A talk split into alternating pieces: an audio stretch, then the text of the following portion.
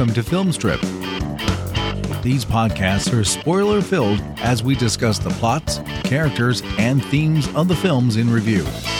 All content used or discussed in these podcast episodes is the property of the respective owners and used under the Fair Use Act, Section 504, C2, Title 17. Welcome to Film Strip. I'm Jay. And I'm Nick. And this is our review of Predator, starring Arnold Schwarzenegger, Carl Weathers, Bill Duke, Richard Chaves, Jesse Ventura, Sonny Landham, Shane Black, Elpidia Carrillo, R.G. Armstrong, and Kevin Peter Hall. Directed by John McTiernan, released in 1987. This movie launched a franchise further cemented Arnold as a box office megastar. Made a career for McTiernan. This was only his second movie, his first studio movie. So we got Die Hard and all the other great things he did after that uh, for this, Hunt for Red October, and all that stuff. And is regarded as one of the best sci-fi action horror movies of all time. And Nick, we're kind of paying this one off from well, I don't know, 10 years ago when you joined the show, your very second series was the Alien series. We did all the Alien movies and we did the Alien versus Predator duology as part of that with the idea that, well, one day we'll get around to the Predator movies. And then they started releasing Predator sequels, and we're like, eh, I don't know about that. But, uh, you know, coming up here at, at this point, we're, we're inching toward number 300. And we're like, man, we got to pay off uh, Predator. So time to do some Predator. What's, what's your background with this one? It's not as like intense or as in deep as something like the Alien series, but this was a movie that I watched as a kid. It was, you know, one of these movies where it's just, I don't know, it's it's an Arnold movie, but it was almost like as a kid you kind of forgot it was an Arnold movie because at first I always saw it as like an alien movie, like a you know the alien being the predator in this one, and just it was a movie that it was kind of alongside like RoboCop as a movie that I watched where it was on VHS, and I'd watch it a couple times a year. But yeah, it definitely I was a fan. I had some toys growing up and everything, and I remember it was always the argument in like the end of like elementary school. It was like, were you an Alien fanboy or a Predator fanboy? and just kind of like the whole arguments back and forth, like oh, the Predator would kill the alien or the alien would kill the Predator. I'm Team Alien, always have been. That's just who I who I am. I think there's those first two movies are works of art, but uh, I also like I said, you know, we'll get into this movie and stuff like that with my thoughts. But it was a movie that I watched during that time as well. So it was it wasn't up there with you know Alien or Star Wars or anything, but it was kind of like a tier two movie, kind of like alongside like Tremors, you know, that I would watch every once in a while. Yeah, and, and we talked about it on the Alien series. I mean, I grew up with Alien. My dad was a fan of that. I saw that a lot earlier than I should have. I conned my grandmother into taking me to see Aliens in the theater. Uh, somehow, I still don't think she understands how I figured that out. Uh, but uh, you know, I saw that when I, have seen you know, every Alien movie except the original in a theater uh, at this point. But I didn't see this in theaters. But I had an older brother who of course would rent action movies with his friends and stuff on the weekends. And he was like, "Oh man, you got to see Predator because you like Arnold." And uh, at this point, I had seen the Terminator, and I think I had seen Conan the Barbarian, probably Conan the Destroyer too. At this point, uh, which the funny story of that is I wasn't allowed to stay in the room when like he and Sandahl Bergman were making out, but I could watch him slash people in half. So go figure, right?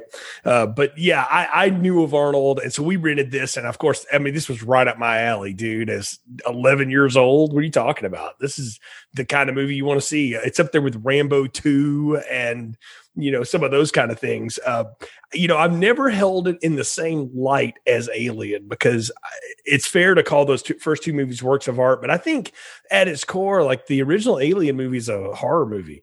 It really is. It's it's a halloween in space in a lot of ways and then that second one's a war movie. And this on the other hand is kind of a mash of a lot of that stuff um, in a much sleeker package. And I, but I, have never hated this. I've always kind of remembered Predator with a lot of fondness. But honestly, Nick, it's probably been seven or eight years since I watched it, and I, I don't know what what propelled me to watch it when I did so many years ago. It's one of those that I don't think you really forget.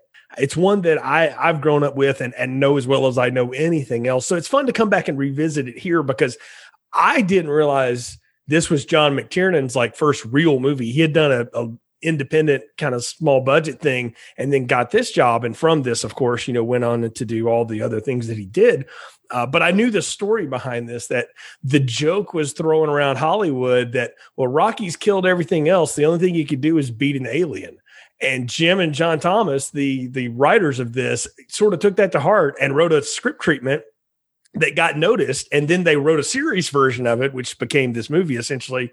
And it landed in the hands of Joel Silver, a mega producer who put some real money behind it. It was going to be like a $2 million thing. And all of a sudden it became a 15, 16 million dollar movie. And they got Arnold attached. They got Carl Weathers. And, you know, at one time, Jean Claude Van Damme was going to be the predator. I think everybody knows that story now, but they, they rounded out the cast with all these actiony stars, a lot of them Arnold kind of handpicked and uh, you know wow what a hit of a movie. I mean it, it's different than alien which was this concept that nobody really understood and people fought ridley the whole time when he was making it right? And then it became this you know huge hit right that they had to do something with. This movie was built to be a hit and by george they they hit on the bell. They, they made a hit out of it.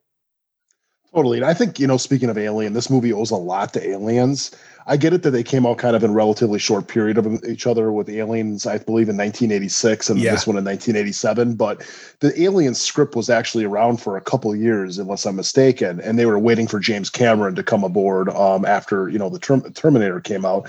So I think it was kind of a concept that was going around, being like, hey, you know, let's take this alien creature or something like this and let's have them go against military guys because that's mm-hmm. what aliens was. It was like, well, you know, Michael Myers is scary with a knife, but is he, you know, what happens when you throw a bunch of SWAT members in there? Kind of a different story when that happens. So that was always kind of the thing with aliens. But like I said, I think this movie owes a lot to that. And then also from my understanding with the whole making of this movie too, is that um, you know, it was kind of James Cameron's idea as far as how the Predator looked. I guess he was on a flight with uh, Stan Winston, and they were trying to come up with the idea. Because if you watch the making of this movie, the original Predator design was awful. Oh yeah, it was like it was like a giant lizard type thing that was it, it's it's it comical. looked like Homer Simpson with a duck bill. Like it's terrible. Yeah. it's it's it's awful. And I guess uh, he was on a flight with James Cameron and he's like, I'm just trying to come up with an idea here. And like James Cameron's like, what about like mandibles? He goes, That's that's something that's pretty cool. And that kind of just like clicks something with Stan Winston. So I guess in a way that, you know, we have the Predator design and the Alien Queen design to you know be thankful for because of uh, James Cameron. But yeah, yeah, I mean Cameron was was part of that discussion at least. And I mean eh, you're right. The Alien script was something they were certainly aware of. None of them will cop to the fact that they wanted to try to lean toward that. What they did, and I think Silver had a lot to do with this, with the rewriting and writing of it, was the idea of this race of hunters you know, coming to Earth. And so they decided, well, let's just focus in on one hunter. And what would it be going after? It would be going after the most lethal thing on the planet, humans. And what's the most most lethal version of a human? A combat soldier. And, commando. Yeah. And so, and who better to do that at this time? You either get Stallone or you get Schwarzenegger. And at this point, you weren't getting Stallone, you were getting Arnold. And, you know, Arnold, this is a big year for Arnold. He's got Running Man going on and lots of stuff happens before T2, which put him in a stratosphere all to his own, which was only four years after this, but it was part of his rise up, you know. And just real quick on Arnold, like, had you seen like Commando and stuff like that at this point? I have not. I have actually still not seen Commando in its completion. I've seen like the end of it with you know uh, take you know let off some steam, Bennett, and uh, I've seen I've seen the beginning of him walking around with like giant logs in between his you know his biceps, but that's as much as I've seen of Commando. But I've always taken it that this is kind of like what if we take Commando and put him against an alien, and that's what this movie is. Yes, it very much is, and I will say this as a big fan of Commando, and I had seen Commando before I saw this because it was on cable a lot, and we we had uh, for a short time we had Showtime or something like that, and ended up watching it.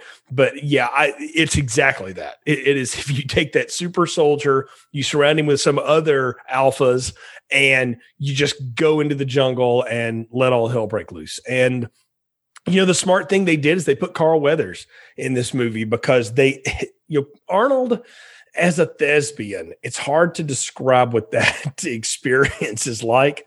He he has a ton of charisma, but he hasn't really developed his acting thing yet. He's doing a little bit of the one liners and stuff. So you need somebody in the cast who can act. And luckily for him, they really put two people in here who can act. Bill Duke can really act, and he had been in Commando with Schwarzenegger. So that's how he got this gig. Jesse Ventura has charisma again. So Schwarzenegger had him in there. And then they put Carl Weathers in because he, you know, he was great as Apollo. He's got tons of energy and he can act. So having all those people together, it's, it's a good combination for you know what again became a classic. I mean, there's no doubt this is going to be a classic. The, the fun part about reviewing this is does it hold up? Do we still like it as much as we did when we were younger? Now, Nick, I understand you have one of your classic spins on the plot summary for us this episode. I do. It's actually going to be from the Predator's point of view. So um, I, I, figured that you know what, this movie, everybody's seen it. Anybody who's listening to this has seen this movie. For us to sit there and just kind of give a play-by-play plot summary, eh, you know, what's the point that you hit fast forward? So let's uh let's take it from the predator's point of view. So, well, it's the year 3 billion 4 million 65 or as the animals on earth call it 1987 my name is stan and i'm traveling from the universe in search of the ultimate prey i am a hunter who hunts who hunts lower life forms with advanced technology such as invisibility cloaks laser shoulder cannons, and giant extending claws. On my way throughout the galaxy, I find Earth and decide that it's a good place to go for a hunt. So instead of going to a populated place, I go to the jungles of what the Earthlings call Central America. There I spot some humans carrying primitive weapons and kill them. But they were too easy, so I don't I, so I don't take any trophies. I instead tie them up to a tree and skin them. But later, I hear some weapons off in the distance and find a group of new humans killing other humans. Pretty interesting dynamic these species has with itself. This new group of humans is much more interesting and stronger than the last ones, so I decide this would be a good group to hunt. I slowly pick them off one by one until I eventually get caught in some net trap that they set. At this point, I'm done. They wounded me. I'm cold. My legs are sore, and I really could use some alien tea. I'm ready to go home and call it quits. But a couple of the humans chased after me, thinking they could hunt me. So I kill these two idiots and say, screw it, the rest are going down. I go after them, and this one guy is standing on a log, cutting his chest with a knife, waiting for me. Idiot. So I kill him. And then I kill another one. I only have two left. And but I'm late for dinner at this point, so I decide the female can leave. So I chase after this last one, but he rides down a water slide and disappears. It's like he, he a, basically he turns invisible. Where did he go? I look and I look and I give up once again.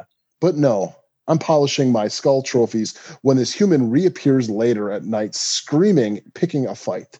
So I chase after him, and wouldn't you believe it? He set another trap. This log falls on me, and here I sit, stand the hunter, outdone by a human, trapped, and I'm ready to die. But I have a surprise for the human. I have set my bracelet to explode. Let's see if he can outrun a nuclear blast. Bravo, sir. Bravo. That is uh, that is some of your best work since Terror Vision, I might add. Uh, yeah, go back in the archives, folks, and dig up the Terror Vision episode if you want to hear Nick do a plot summary from the monster's point of view. Uh, it's it's often happened, but uh, that's that's classic. Uh, I still can't get over Stan. lots to get into, as you say. So let, us start with the opening. And it's the part that I never remember, dude. I always think about this movie as starting with that meme of uh, Arnold Schwarzenegger and Carl Weathers, Dutch and Dillon, as they were, uh, arm wrestling in the air. But the movie actually opens what, what feels like a direct reference to Alien at, at, this point, right? It's it's the space, and you get the spaceship flying by Earth, and boom, they're going to stand off to the side of it. I'd never think about that when I think about this movie, but I got to thinking this time, if that wasn't there, we wouldn't see this predator for half an hour. Yeah, it's it's one of those things too. I think every time I rewatch this movie, I'm always like, "Wait, this is the beginning of the movie?" Because I always thought it opened up with the chopper scene. You know, you got that da da da da da da da. You know, the the theme music of this movie goes. I mean, it's a classic theme, and that's hitting, and then you got them landing on the beach and everything yeah. with Arnold coming out with his you know polo red shirt on that's like two sizes too small. I always thought that that was the beginning of the movie, but no, we actually get this scene in outer space, and it's just one of those scenes where you know, do we need it? You know, is it a movie where we need to be able to set it up that there's an alien in this movie, or would it work just as good, or would it work better if we had no idea what was going into this movie because if you just see the cover of this uh, of it, you know, for for the most part, it's Arnold being in like some kind of like thermal vision thing where you can see kind of like the the red blood vessels and everything in his body, different heat signatures and everything. So it's one of these scenes where you know it's it kind of sets it up that there's an alien here, but I just think that it's it's not needed for this film. I think if you just set it up like a regular army movie, I think it would just work just as good. I mean, it's almost kind of like when you watch Terminator 2 and you have Arnold walking out of the bar and they're playing Bad to the Bone. And at that point, you know, okay, it's kind of comical with this mu- music going on and you kind of set him up as a good guy. Would that movie work better if you thought that he could possibly be evil like he was in the first movie? It's kind of one of those things where I think they're maybe showing their cards a little bit too early. Well, on the T2 side of things, I mean, the trailers blew that for everybody. So there's that in. The trailers to this didn't exactly like give the secret away, but I think everybody knew something about a space alien and a bunch of commandos. I'll I'll argue that it actually works well because of three people that we've already mentioned here. John McTiernan as a director, uh, Donald McAlpine, his cinematographer, who is still working at the age of 86. I mean, he's just a classic guy, and Alan Silvestri's music.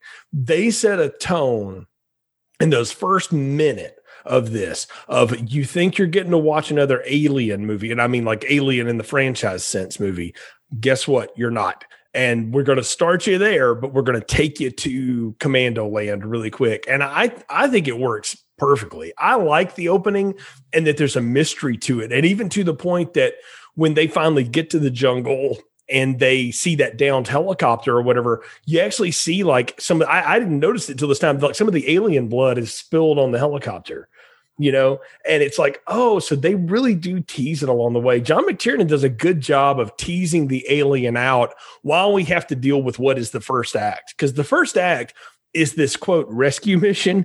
And what we find out is like all the conspiracy theories now of how we think the government operates people were still thinking that way in the 1980s too y'all. Don't act like that's new. The cia brings in a bunch of you know freelance uh, military mercenaries here, basically, who don't go in there to assassinate people. They, you know, they call that out, but they're going in to rescue folks. But it's really a takedown job. They're going in there to shoot a bunch of Russian advisors who are advising communist guerrillas in the area and causing unrest in Central America. I guess that's always been my question with this movie is I never really paid attention too much to the setup here. But are we so we're to take that the mission, this rescue mission, was not real, or was there guys that were sent there to do what they're doing but failed, and then they're going in there under the guise of going after them, but to really do what they were supposed to do? That's exactly right. They had already sent one team, that Jim Hopper guy. They find his dog tags after they find him skinned or whatever, who Dutch knows Carl Weathers and his group had already sent them in and they failed. And they thought, well, dead or alive, we got to go get them. And that's our way to get Dutch in is we say, hey, we're going to go rescue some people. We'll just tell him it's the ambassador. Because if we tell him it's Hopper, he might get upset and want to know what's going on. He asks too many questions. And so they bring in, and of course, all hell breaks loose because they realize very quickly Arnold does like, wait a minute, these guys are heavily armed. They execute a prisoner in front of him. And that's when you know him and his team rain hell down on them and and wipe them all out. And they figure out i mean he figures out really quick that this isn't what it's supposed to be. Even on the helicopter ride there like they're they're he's asking something about where's our cover and Carl Weather says to him, Oh, you know, once we get across this line, there is no cover, man. He's like, This just gets better by the minute. Like he realizes this is bullshit at some point, and he's just going to keep going along with it because that's what he's paid to do.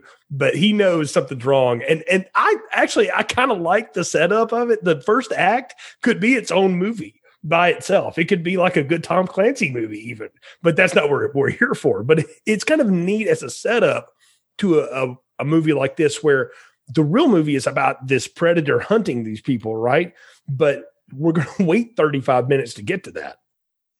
Totally. Well, the whole setup, I mean, you got to get them out there. So, and then you got to be able to have them have some type of scene in here where it shows that these guys are like the ultimate badasses and everything. And of course, you know, yeah. we get Carl Weathers who's playing essentially kind of the uh the muscled up Burke character from Aliens. He's the corporate stooge, you yeah. know what I mean? That, that's that's what he is.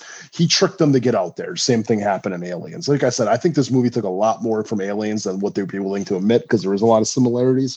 But we get that, but we got to get this in here because we got to understand that these guys are ultimate, you know, the ultimate badasses. How you explained, you know, they're all alpha males and everything. I mean, we got the handshake with the biceps pumping out with the veins and everything that look like earthworms. I mean, yeah, these guys are, you know what I mean? And what's kind of cool about it though is everybody, just like the movie Aliens, is they all got their own personalities. Yeah. And you can watch this movie and really understand what each of them look like and what each of their characteristics are. And I think that's that's well done because there's so many movies out there where you just got cannon fodder. You yes. know, you're gonna have a bunch of guys and you know, you're only gonna know like two or three of them you know, movies like Saving Private Ryan have done it well. Aliens has done it well. This is another movie where it done it has done it well, where you know each of the individual characters. It, so it's the archetype for what has become the Fast and Furious movies, really from like Fast Five onward, where each member of the team has some sort of cool quality, GI Joe, you know, back of the the box, you know, special abilities, and we get to see them do it. You know. Totally. And I think, you know, you, you can watch movies like, you know, someone's probably saying like what about like the magnificent seven and stuff like that? Yeah you know that's that, that's yeah. kind of where they brought it from. But you can also see where they've done it wrong. Like if you ever seen the new hobbit movies yeah you know like four of the hobbits but like there's four of them in the background that like you're like yeah i kind of know what they look like but i don't know them. I don't know their personalities. Yeah. and that's what's kind of cool about this movie is you get to know each of their personalities in a very short amount of time. So it really gives a lot of strength to the script of this movie. I mean as well as the performances. I mean jesse ventura sitting there with chewing tobacco, MTV shirt, Gatling gun. You got his buddy Bill Duke there, where you know shaved head. You know he's the guy. They're, they're you could tell those guys are buddies. And you got you know Shane Black. He's got the big glasses on. You got the other guy who's you know kind of a little bit of the smaller guy, but he's got more of the ethnic look to him. And then you got the big Indian guy, the big chief looking guy there with the big Bowie knife. Hmm. And then of course you got Arnold and Carl Weathers. I mean, it's just so easy to remember what each of these guys look like and all their personality traits. It's just it's a well done script and better done performances. And like I, you know, I, I know Jesse Ventura has been an actor. I, I don't remember him in much stuff, but he's awesome in this movie. I have to say, he's just with that Gatling gun and shit. And I remember during the making of this movie too, like they wanted someone to use that Gatling gun, and even Arnold was not strong enough to be able to carry that around, around on him. The only guy who was strong enough to do it was Jesse Ventura, and that's I, I I can only imagine how heavy that thing is, and it's like bravo to him for being able to manhandle that thing. That character Blaine and that minigun have influenced so much pop culture, and people never call it out for it. Duke Nukem and Doom have those that weapon in them. The Grand Theft Auto Five, that's a huge one. Terminator Two. Yeah, uh, T two it makes an appearance. Yes, I mean Arnold actually gets it in T two, but but I'm talking about beyond even its own era. That has resonated forever. Nobody knew that what that thing was unless you served in Vietnam in the army and were on a helicopter because that's where it's usually mounted. You know, the idea of somebody carrying that around is ridiculous, but it works perfectly for this movie. I'll tell you what the archetype for these people are in this movie, and John McTiernan has said this. It was the Wild Bunch man, he was doing Sam yeah. Peckinpah in a Western. He was doing the violent Western, and it's perfect for it. And if you think about this movie in those terms, you said Magnificent Seven, I say Wild Bunch. You really get what these people are all about, and it makes it perfect. And it's why it's so much fun to watch them go on this adventure and you don't need to hear their credentials. You don't need to know their entire backstory. You just watch them operate. And I mean, what they do when they infiltrate the camp is pretty amazing. I mean, they, they go into this area and it's like, you know, they, they mow them down. They do just, I mean, it's almost like it's fun and games to them. I mean, it's yeah. even the opening scene. It's like they got this like vehicle that's like you know they got the back wheels off and they got it like you know some type of like pulley system where it's powering a generator so it can give you know the camp power and stuff. And you know it, it's such a it's such an arnold scene where he's like i'm gonna go over there i'm gonna lift this effing truck up and just pull it right off the center blocks and just let it ride right into there. And of course you know you got to get that with an arnold movie. You got to get him lifting something and the biceps swelling and everything as he does it. And it's like they just like i said they go through this entire group and they just they they mow them down like they're like they're nothing. And you get like some classic scenes in here. I mean, you got Arnold throwing the big giant knife, don't stick around. And then even like Jesse Ventura sitting there being like, he's dug in like an Alabama tick, and I ain't got time to bleed. I mean, these very quotable yeah. scenes. Well, what's great is that nobody remembers Richard Chaves has the best line after that when he looks at him. Pancho says, "You got time to move?" Because he fires three grenades up above him. But that's another weapon that makes itself into video game land now that everybody you know has, and it also made an appearance in Terminator 2 a few years later. So yeah, no, I love all of that stuff. It's a great action set piece. It's you got all the springboard explosions, you know, the ridiculous amounts of pyro going off for what they're doing, and they do mow through them like they're not there. But it's also funny how Anna, the what will become the hostage, sneaks up on Arnold with a pistol, and of course he knocks her out because he hears her coming from a mile away. And when he's looking around the room, he realizes this is total bullshit. Like Dillon has set us up on this. And when Dillon walks in there and starts picking up the paperwork, he doesn't even try to hide it anymore. He tells him, he's like, Where's the hostages? Where's the ambassador? You know, and all this. And he lets him know right then, no, there never was any of that. These guys were Russian advisors. They were going to outfit these guerrillas. We can't have that down here. And look, for the time, man, that was a real thing. That's why the Thomases set this in Central America. There was so much covert military action going on during that time from America to try to thwart these communist you know uprisings in in the countries. And so it fits it fits the time frame and it it allows this movie to operate in a in an era when so many of these kind of movies were raw raw america take over everything and that's not really what's happening here. In fact these guys are quite conflicted about what they've had to do Oh, totally. Yeah. I mean, you, you, see Arnold, he gets mad. It's like, you know, I'm not a hired gun. You know, you're bringing us in here like mercenaries. We're, we're, we're, not this. You know, it's like, it's almost something like, you know, you almost look like, like the Contra affair and stuff like that in yeah. Nicaragua and stuff like that. It's kind of like a play on that where it's like, we're coming in here to kind of mess, you know, clean up your dirty work. That's not what we're here for. It's like, I always took it as like, they're kind of like, they're kind of like the A team You know, yes. it's kind of like you call them in when you can't call anybody else in, and they're going to go in there and they're going to save hostages or they're going to get something out. But as far as like essentially being an eraser for a guy who's you know who he says you know is pushing pushing paper behind a desk is not what they want to do. But at this point, it's kind of like, what are you going to do? You know what I mean? It's like, yeah, you were here, you did it, no one else could do it. Thank you. Let's get the hell out of here. Because at that point, what are you going to do with it? You know what I mean? It's like you can't refuse. You already got the job done. You killed all these guys let's just get the hell out of here. But I think, like I said, most importantly, this stuff is all throwaway. It yeah. really is. I mean, it's it's a fun scene, but what the entire point of it is is to set up that these guys were able to go into essentially, uh, you know, a militarized base and kill forty guys without breaking a sweat.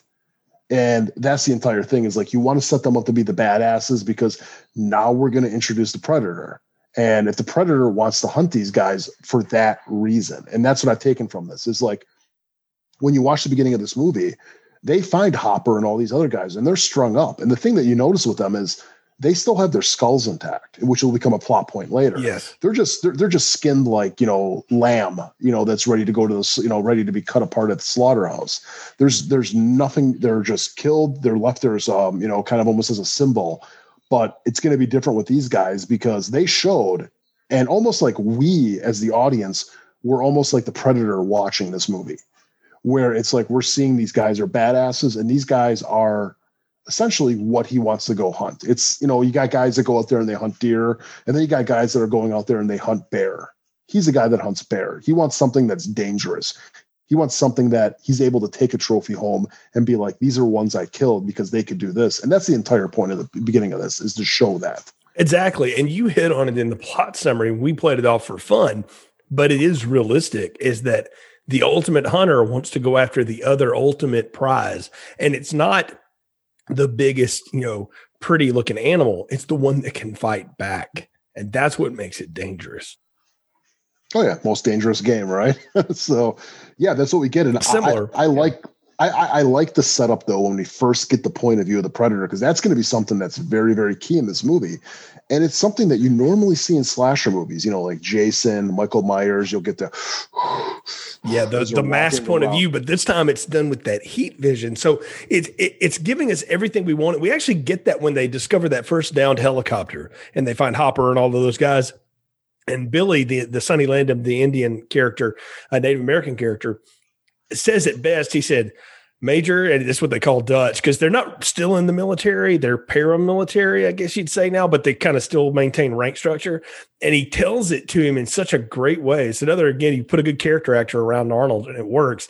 Is they were firing in all directions and they had no idea what they were shooting at. There's no tracks of anything after them, you know, and they can't yeah, figure it out. And that's the predators watching them going, hmm, these guys know what I am. Do they know I'm here? Like it's it's sort of neat. And you've hit on something though. As much as Arnold is the lead guy in the credits or whatever, this is the Predators movie, and it's about to become all about him. Yeah, totally. And I, I like that. I mean, I like it when, you know, the scorpion's on the ground and he picks it up and you see the claws. And right away it's like, okay, this thing's not human because you're seeing its hand. That that's not a human hand but you're also seeing, like I said, the vision and everything, which really adds a cool element to this movie mm-hmm. because, mm-hmm. you know, just seeing the heat signatures and everything like that, it's just it's like the Jaws music. You know, when you when you hear that dun dun dun dun dun dun, it's like you know the you know the sharks there, and when you hear that, you know, it's like it's almost like the the vision's turning on with that sound. Yeah, and then you can see them. You know what I mean? And then you hear kind of how their voices sound different. They almost sound like echoed and recorded and everything. It's just it's showing that that this thing out there is more advanced than what we are. Well, that's and what's neat about it too is it records them and it plays it back. It like it only do so much at once. Like it's got the 32 gig phone instead of the 64 or 128, so it can only hold so much at once. But it records things as a way to trap people, but also as a way to try to figure them out. Like it, we don't know that the predator has any language. It does this cool little, I don't know, it's like a cicada kind of thing, growl type thing, and it will yell and growl later when it's fighting. But it, it doesn't communicate the way we do, right? And it doesn't have telepathy as far as we know. So it's trying to follow them and learn them by doing that little playback and recording bit. And I mean, it's it's what makes the the hunt cool because the second act of the movie is the predator stalking them. It is Michael Myers walking around the houses and just looking at people and stuff. He's not doing anything yet, but you know the threat is there. And that's what the, the tension builds. And this becomes a horror movie in the second act which is, I mean, it's been an action movie. Now it's a horror movie in the broad daylight of the jungle. That is a very hard thing to pull off. And they oh, really do it here. Well, even the recording stuff, just to kind of go back to that, is almost like you're watching a spy thriller because that's always like something that you see like in movies like that or TV shows like that. Like even like you watch something like Fargo, yeah. where you have the guy and he's got recordings and he's just sitting there and he's listening to him. He's trying to figure stuff out. And that's the whole thing. It's like they're adding this element of intelligence to this creature that's out there. And i think it, it's just it's just well done. And i, I just I, I like it too that it's like as we go on it's they're falling more and more. It's into the like this this predator you know it's really a hunter and predator is kind of a dumb word for it but this hunter's like game here as far as like how it's going to hunt with them and how it's going to play games with them and everything. And it's it's interesting kind of how things kind of trans you know kind of like transform here with it as far as how it's hunting them and how it's kind of changing its game when it comes to them because it sees them as you know something that's worthy to it. And one of the one of the things i really really liked about this movie as they're walking through um, shane black's character i think is hawkins he ends up getting killed and it takes his body. Yeah. And it's like why did it take its body and, and, and you see him there. later strung way up in the trees. And that's that's the trick. And the thing that they don't figure out until later is that the reason there's no tracks on the ground is it's up above them. And you know yep. you never think about what's up above you right? Like especially those guys they wouldn't think about any you know in that jungle no people could really operate like that. This thing has its camo where it can kind of cloak against the uh, the backdrop of the jungle um, I think Anna calls it like a chameleon, and that's a great way to describe how it, how it's you know cloaking device kind of works. And it also lures them into where it knows the only place they can go. I mean, Billy says it. It's like we're surrounded by guerrillas on every side. We either sit here and fight them all out, or we go down through that valley, and we don't really want to do that, but it's really our only way out. And so that's it's like putting them in a a narrow area. You know, if you go hunting you try to surround your prey in a place where it can't get out right? And it's up above them while they're down in the valley. And that scene mm-hmm. where it kills Hawkins is great because she tries to escape and they're chasing after her. He catches up to her and then it comes uh, you know she says the jungle comes alive and it, it really just comes alive and it gores him right from behind and they, so long shane black and i like that too because what they do is they set up kind of like her character a little bit because they you know it kills him and then they're like you know, they get there, they got their big, gun, I mean, the big gun scene of this movie where they just sit there and they just mow down probably a hundred yards of rainforest with their guns. I mean, it's just like them just wasting ammo. I'm a shooter. I know you are too, Jay. And I'm like, man, that's a lot of money that they're just putting right into those trees, man. It's like that's a lot of freaking capital with those bullets. But um, they do set it up though too with that because they go she never took off she's scared as hell because yeah. of what she saw and it's like she knows these jungles she knows this area and given any other circumstances she would have been out of there we would have never been able to find her but she's staying with us for a reason and that kind of gives them a little bit of a spook like what the hell exactly you know, it's almost kind of, it's almost kind of like she's almost like the Newt character of this movie. She she kind of is in a lot of ways, and she's also there to kind of explain some things because we'll find out from her later that she's seen this before in her village in the hottest years.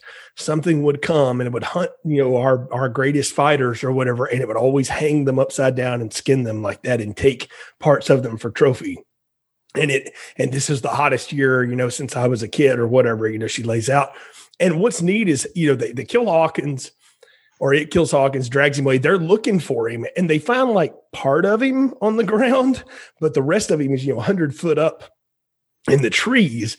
And I saw our friend the anaconda crawling through, by the way, um, on the side there. It almost went, it was wasn't going as fast as it was in that movie, but it did it did make an appearance and say hello. And then Jesse Ventura is, and what I love is he's got a he's got a nickname for his big minigun. He calls it Painless, which I thought was awesome. It's like I'm about ready to let Painless talk, you know, or whatever. And he he's looking for something, and he gets shot, and it hits him in the shoulder, and you don't really know what happened to him until he turns around and he gets blown through the chest with that pulse cannon thing that the predator has on its shoulder, basically. And the predator does this cool reveal to Mac at that point. He he like flashes his eyes at him you know so it's like you see me now? And then that's when they start laying waste to the jungle my man. That that's where all of the ammo went. And i'm just sitting there going this is insane. But it's what those guys would do right? It's one of the coolest action scenes ever because bill duke is is you know holding the trigger down of that gun till it's so empty it's about to burn the barrel out. I don't know man. It's like it's i kind of want to do that I just want to go just unload something like that into a bunch of trees or something like that and just yeah, that power that's coming out of there. It's it's it's a cool scene. I mean, again, you got the guys and the the biceps are all like flexed out and oil, you know what I mean? Everybody's all oiled up and sweaty and just the bullets going. I mean, it, it's it's pretty much like one of the ultimate 80s like just gun scenes as far as just blasting stuff. I mean, Rambo yeah. eats your heart out. I mean, exactly. It, it's it's cool, but the coolest part about it though is they go we didn't hit anything. Yeah. Well, what you find out later is they actually did. They just didn't kill anything, you know? And so yeah. that's when we, we do get to see the predator who's climbed high enough and away from him that he unveils himself for the first time and he's shot up down his leg and he's got to perform a little surgery, you know? And that's the first time we see him in, in a state where you realize, like, oh, he's not invincible. That green stuff is his blood you know, and okay, that's weird kind of freaky and looks like Mountain Dew, but okay, sure, we'll go with it. And, well, you know, and, you know what it looks like? It looks like if you were ever like going to like a rave or something like that, like those yes, glow sticks, glow and sticks. you crack, yeah, and you cracked it too much, and like it got down your hand or something. You got yeah. the green one. It's green glow stick uh, goo. Yeah, that's what it is. It, it's exactly if, if the Electric Daisy Carnival got out of hand, uh, that's what that's what would happen. So, um, yeah, but no, but I love this though because the first time we really get to look at it, right? And it's we're still seeing it in its armor, but we see like okay, so it's got a cannon on its shoulder, looks like a parrot, which is kind of funny, and it's got this, you know, you don't know what its face looks like, so you just think the helmet it's where it is its face, and it's like okay, so it's part tech, but it's like part organic too. It's got to heal itself, but you know, it, it's able to do it pretty clearly. But I love how it like screams in pain when it puts that clamp on itself. and you go immediately back to the soldiers and they all look around at each other like what in the hell is that like you know they have no idea what they're up against and what's what's so neat about that is in the first act they were so unstoppable that you thought well man there's nothing that can touch these dudes and now we've already seen one of them you know torn apart the other one got blown apart and now they're they're kind of ragtagged up they don't know what to do yeah, totally. Now, when I first, you know, I look at the Predator now. I mean, maybe this isn't like PC, but I think it like it's like almost like a Jamaican stripper. I mean, it's like it's got the dreadlocks and then it's got the fishnets everywhere. Yes. So I, I just find it interesting that it's like the fishnets. Uh, I mean, I get it it's it, it's it's weird. I, yeah. I mean, it's very it's, weird. It's but yeah, but it's the thing is you start to realize about it is it's got an animalistic piece to it, and all of its gear has a purpose. Like those fishnets have got you know it hooks stuff on it all the time, and it allows it to move around in all kinds of environments. And you know, and you no. realize like you wouldn't want like heavy clothing because later on when Mac's chasing after it, he starts dropping his stuff because he's he's hot and he can't haul all that crap around. And he's, you know, he's just going to take the M60 and what belt he's got and go after it. And that's when the tension really starts to to mount in this this movie. We get to nighttime and great scene with Bill Duke talking in the moonlight. Like he's talking to Jesse Ventura, you know, like we, we all came out of there. We are on top of all of them, you know, and all this stuff.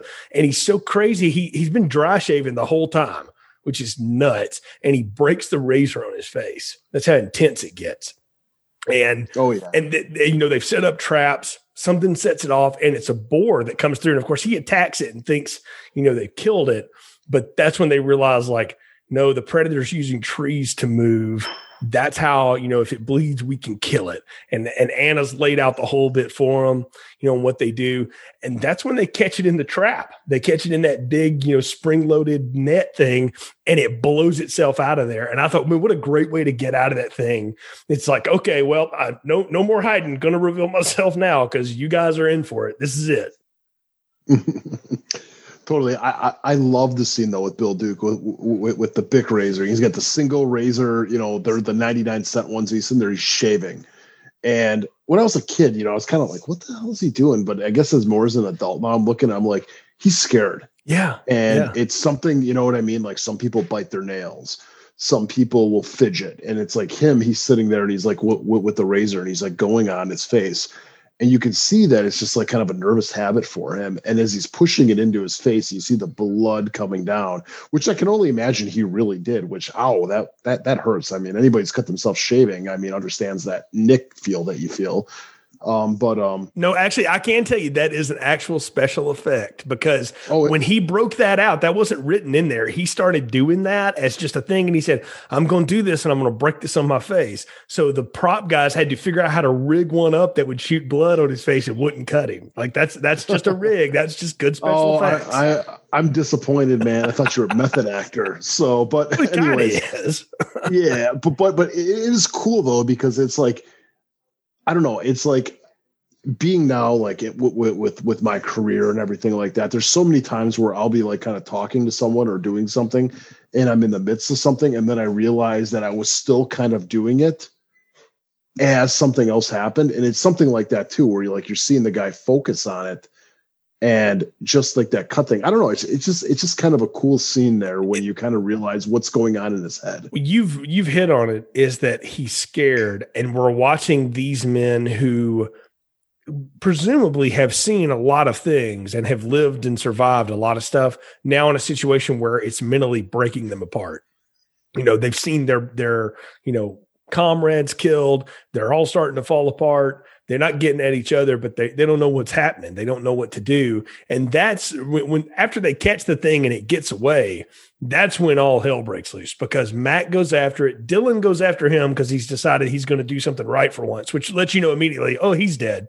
You know, and and and the other thing that's happened is um, when the predator got away, it sprung another trap, which was this big log to come down and do like an Ewok on the, the predator or whatever. It hits poor Chaves in the chest. So he, like every rib he's got's broken. So he's useless now.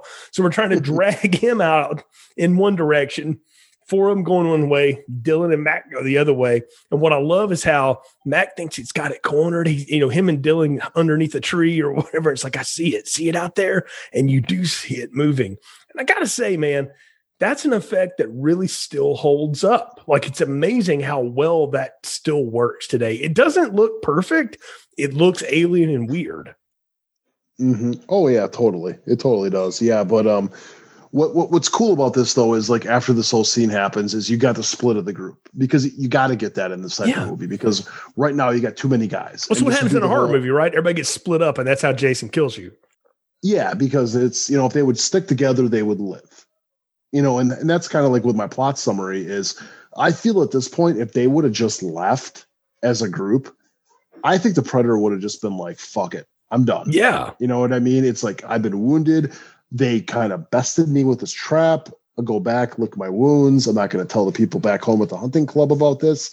I'm just going to get out of here. And yeah. I think that, you know, yeah, Bill Duke's character, he just goes crazy and he's like, I'm going to go after there and go kill him and stuff. And he starts, you know, you know, I forget what he's saying in the movie too, but he's like, it's just you know, well, he's he's he's repeating the lines to Long uh, Long Tall Sally for the Richard uh, Little Richard song that they were listening to on go. the right end. He's like, "Oh, Tall Sally, she, she buffers me." He's just he's just losing it. He's just kind of reverting to just animal instincts, and he thinks he's got the thing cornered. So he sends Dillon in one direction, and he's going to sit over here. And that's when you see those little three triangles, the laser dots.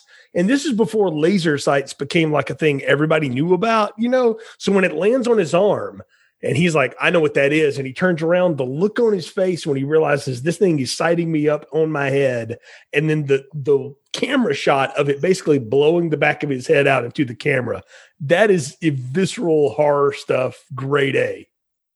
Oh yeah, totally. And then you got uh, you know, uh you know, Apollo Creed there going there and he like he's like, you know, r- running after him and then you know, that's when this guy kind of shows like more of its technology. It blows his arm off. Yeah. Because as he's raising his gun up at him, blows his arm off. So he gets the other gun up. And that's when the predator comes behind him and, you know, hits him with the, the two prongs. And that's it for, uh, I mean, like raises him up off the ground too. Cause you knew that guy had to die a vicious death.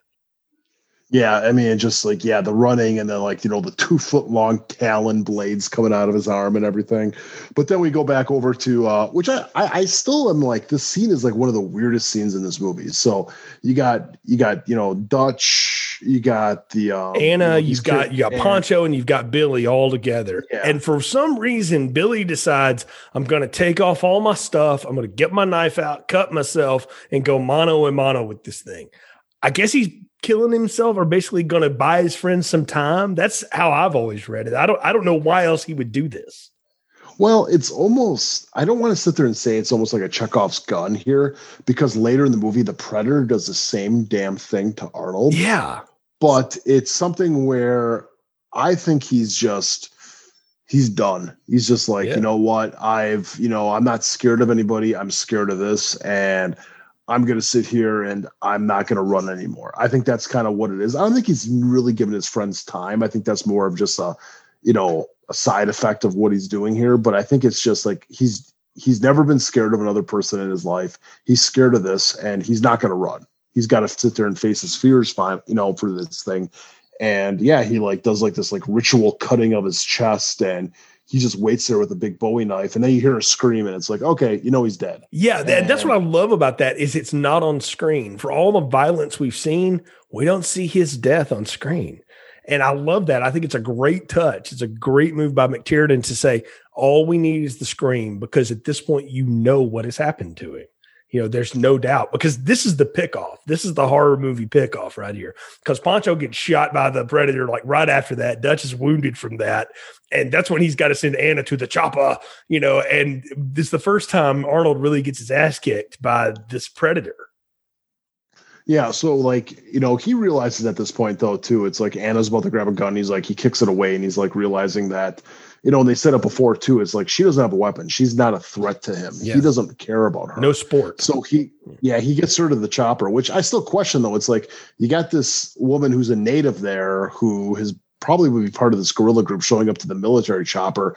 I guess you could drop a couple names and they'd realize, okay, maybe she knows these guys. But it's always been kind of like a thing where I'm like, huh, I wonder if the military would even take her up on air on the helicopter at that point. I think I think she would have to go with like I think he gives her something so that she he she can show it to the commander in charge there like I'm with these guys now. I was with them. You need to go back and let you know rescue what's left of them, you know, all of that kind of stuff. Cuz at first she doesn't act like she can speak English and then all of a sudden she very much can speak English.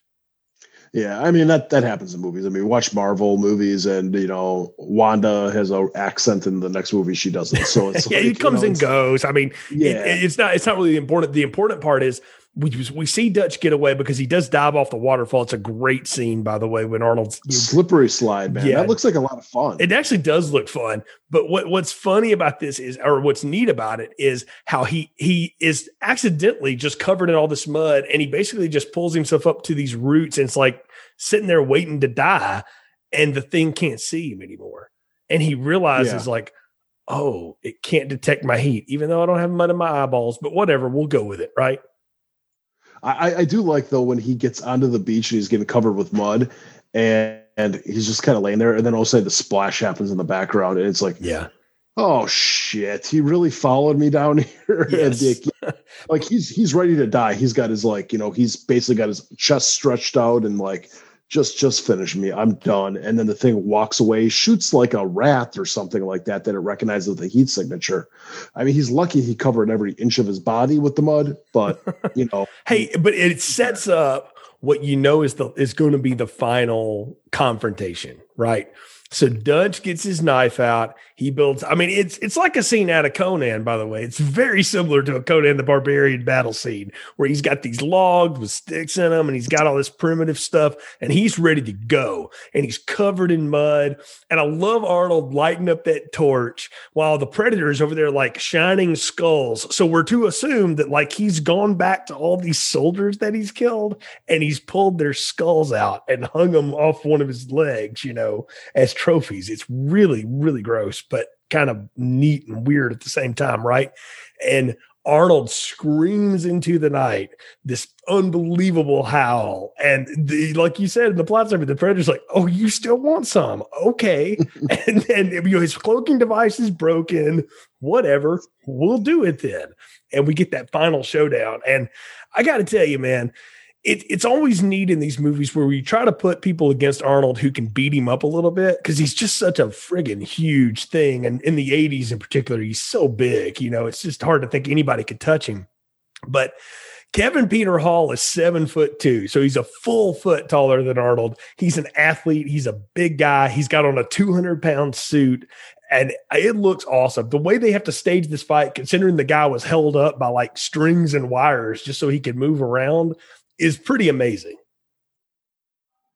Oh, I I like it. I really do. I mean, when he sits there and him and Arnold have that slow showdown, and he just takes off his mask, he takes off his armor. He's like, "All right, screw the technology, screw the weapons. We're going at this man to man or alien to man." It's it's it's a Well, I mean, scene. he's got Dutch at one point. He pins him by his neck on, on that log with those two spikes, and he could kill him right there. But he's like, "Nope, we're going to keep going," and he lets him up. And that, I mean, I think that's that's was the predator's huge mistake. Is like, okay, you really want to go? Let's go. And then they take off all their stuff, and that you get that that great face reveal. And man, you talk about something you can only ever see once, right? Like the first time you see the alien open up and do the the kill in, in the first alien movie, right? It's the same thing with those mandibles. Oh yeah, totally. It's it's never looked better. I've seen all the sequels. The Predator in this movie looks the best, and I just like Arnold's reaction where he's like, "Oh, you're one ugly motherfucker," and Yes. it's just it, it's great, and I I I love it too because you know, like I said, you can sit there and look at this movie and go, "Okay, this Predator is hunting these guys. It's like shooting fish in a barrel." You know what I mean? He's just got the techno, you know, the technological advantage on them. But for him to just go, you know what? I'm not going to kill you. I want you man to man right now. You know what I mean? Fist to fist. We are going to go at it because you piss me off. And I just, you know, I'm going to kill you with my bare hands. And that's what Yeah. it is. And I think it's just, it's such a cool scene when he's just stripping off the armor and he's just like, we're going. And Arnold punches him in the face.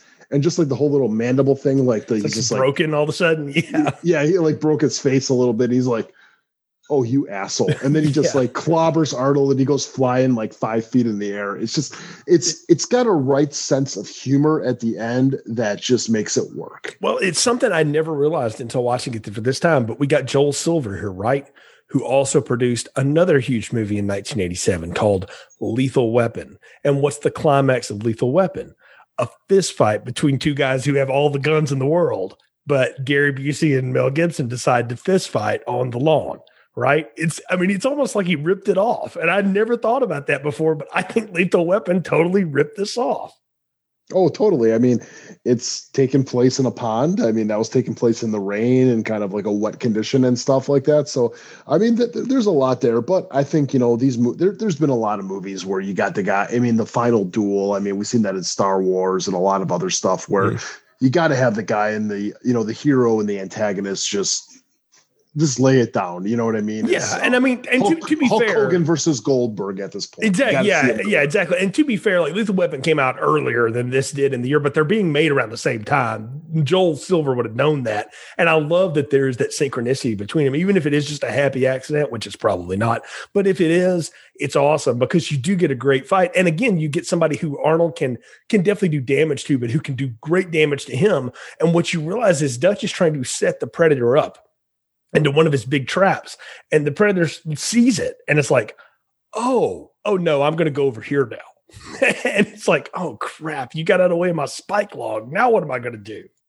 hmm Oh, even too. I mean, we talked about aliens. I mean, that that's the climax of aliens. I mean, it's like, all right, well, how do you take on a 20 foot alien? Well, just get in a big ass mech warrior machine and we're gonna fight. I mean, Mhm. it's just like it, it, it's quintessential 80s and it's it's great. I mean, you even look at like you know the Rocky movies. I mean, it all comes down to the final boxing match at the end of the movie, and it's like that's all it is. I mean, these are just aliens, predator. It's it's a boxing match, whether it's in a hangar of a space station, you know, 20,000 miles above a planet or in the jungles of Central America. And they're going to just lay it out there and, you know, in the middle of a pond or whatever you want to call it. I Oh mean, yeah, they're, just- they're in like the, the little eddy outside of the where the you know the lake is off the the waterfall there. What's neat though is that you realize Dutch has a backup plan, and he kicks that stick out of the way, and that huge log comes pile driving right down on the predator.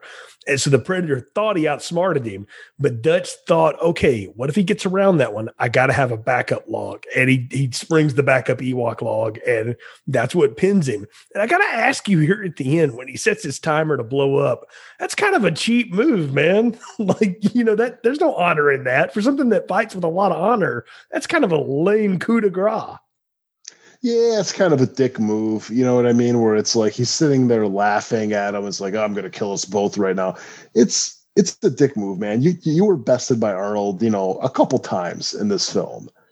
And you know whether it was a net trap or whether Arnold was figured out your whole thing with the thermal vision, and yeah, you're gonna sit there and do and blow them up. But I also take it as these predators, like they understand that there's a level of intelligence with other alien species, and they want to keep themselves secret. Yes. So I think it's kind of one of those things where it's like, you know, like whether it's the you know th- nuclear blast on the on the wrist or a cyanide pill in the you know the tooth, it's like gonna kill myself, and that way there's nothing to be able to take home. So that, that, that that's kind of what I took it as, but it's still kind of a dick move. It is. It really is. But it's neat because he replays the laugh that he, he recorded Billy's laugh earlier, and that's what he's playing back to, to Arnold, which is kind of neat. And it's like, wow. And Arnold knows what's up. And he dives just, I mean, that's a great shot too when he dives off the edge of that thing as it's blowing up behind him.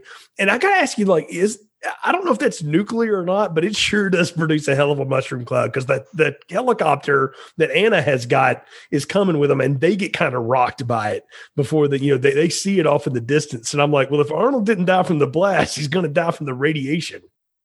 Yeah, I think that was actually a plot point of one of the uh one of the comics where they said like, well, he survived, but then he died of radiation like six months later. So, Right, uh, yeah. I, I, I don't know. I mean, it's cool seeing him there. I mean, what it does is it sets up kind of the final scene as the helicopter's coming in, and you got Arnold just standing there in the wake of a nuclear blast. You know what I mean? Like arms on the on the hip, you know, hands on the hip, you know, muscles all flexed, and just being like, all right, it's time to go home. Well, and what's even better is he's riding that helicopter ride home, and Anna's looking at him, and you just see him, and he's just beaten to death, and the weight of it has hit him like my entire team is gone and like vaporized, and nobody will ever believe this. What am I going to do yeah. now? It's kind of the same dilemma that you know Ripley was in after the first Alien movie, where it's like all the proof is gone at this point. I mean, yeah, he's got Anna there to sit there and kind of, you know, recalibrate, you know, you know, this story and everything like that. But you know, it, it's it's the government. They're just going to sit there and just blame it on whatever they want. It was a weather balloon. Well, so, yeah, they'll uh, just say the guerrillas like set off some device, and then you know that's it. It'll all get covered up. But you just you see it. It's it's a win, but it's also like one of those Pyrrhic victories for like, gosh, we took so much in loss to get to this point, and what did we really gain from it you know? And and I, I, love that it leaves us on that uh, that beat where you just don't know. It's like how do you explain that when you get back? And the answer is you don't. You just go eh guerrilla set off some explosives and you just move on. But it's a great ending to this flick. So i i think it won't be too big of a surprise nick but it's time for final thoughts recommendations and popcorn ratings. So how big of a popcorn is predator for you still after all these years Dude, it's like the latest movies that we've been doing have been large popcorns, man. It's it, that's that that's not us. no, right? yeah, we we do junk, man. What the hell? So no, this this this movie's a large popcorn. It's a it, it's a classic. I mean, it's right up there with you know Aliens and just like so many of these other movies that we have talked about. Where it's just one where if you haven't seen this movie, like what the hell's wrong with you? That's like telling me you never had a you know a glass of water before. I mean, it's something if you watch movies, you've seen this movie. So it, it's it's a great movie. It's just fun. It's it holds up, you know, just so well. It's right in the midst of the Arnold, you know, extravaganza that we got in the 80s and 90s. It's just it it hits there's nothing bad about this movie is what I guess my review is is like there's nothing bad. Everything works. Special effects, the characters, the acting, everything works in this movie. It's just it's a large popcorn. It's a, it's a fun movie, and it's one like Aliens or RoboCop where you can just put this on at any time, and it's like okay, well we're halfway through, half the characters are dead, but I can just finish up the movie because I know this movie so well, and I just want to keep on watching it because it's a good time. So large popcorn. Yeah, I got to tell you, I, you know, 10 years of doing this with you and 11 years of this show, it's rare to do stuff that's good. And we've done a bunch of good ones in a row here now. But hey, you know, coming up on anniversary time, I guess it's time to do it. This movie totally, totally works and still lasts. And it, it's fun in all the ways you want it to be from its time period, but it still works today evidenced by the fact that they've never made another good one. I mean, Predator 2 is terrible. Like it's fun in a in a bad way, but it's a bad movie, all right? And Alien versus Predator and Alien versus Predator Requiem are total junk. And you know they are going in. They're just horror movie trash. And then Predators, it had such potential and just totally sucks. And then Shane Black got a hold of one, and the Predators even worse somehow. Like they've never been able to get this right again. I think some of the comic stuff is pretty good, but even that gets a little ridiculous. This was a one shot where it was perfect. And it's because you've got the right music, you've got the right director, you've got the right beat, and you've got the right cast. And it's Arnold at the height of his powers it's it's such a fun time and it is a total large popcorn yes this you need to go back and watch this one at least once a year folks as for nothing more than just a fun time put this on with a bunch of people and just enjoy the ride because that's what this movie is well i gotta ask you jay though it's like you get done making this movie and does like let's have Danny Glover fight the Predator ever come into your mind for a sequel? I I just I, I have no explanation as to why that sequel exists the way it does, other than the marketing machine of Hollywood, man. I mean, it's it's Predator 2 is next level bad. That's what I'm trying to say. It's terrible. It's like I like Lethal Weapon, I like Danny Glover, and I like just comedy that doesn't fit with this movie. But yeah, we maybe we'll talk about that movie in the future. Yeah, so. it's yeah, that one is definitely one to. It's more of our style, honestly, what we usually do. But we had to do this one, man. After all those years ago, do an Alien, and just leaving Predator hanging out there. Like we had to we had to come around and get Predator done. So glad we got to do it. Episode 298 in the books. That is unreal to think about that we've been doing this that long, but uh, a good one and a good one to to latch onto here.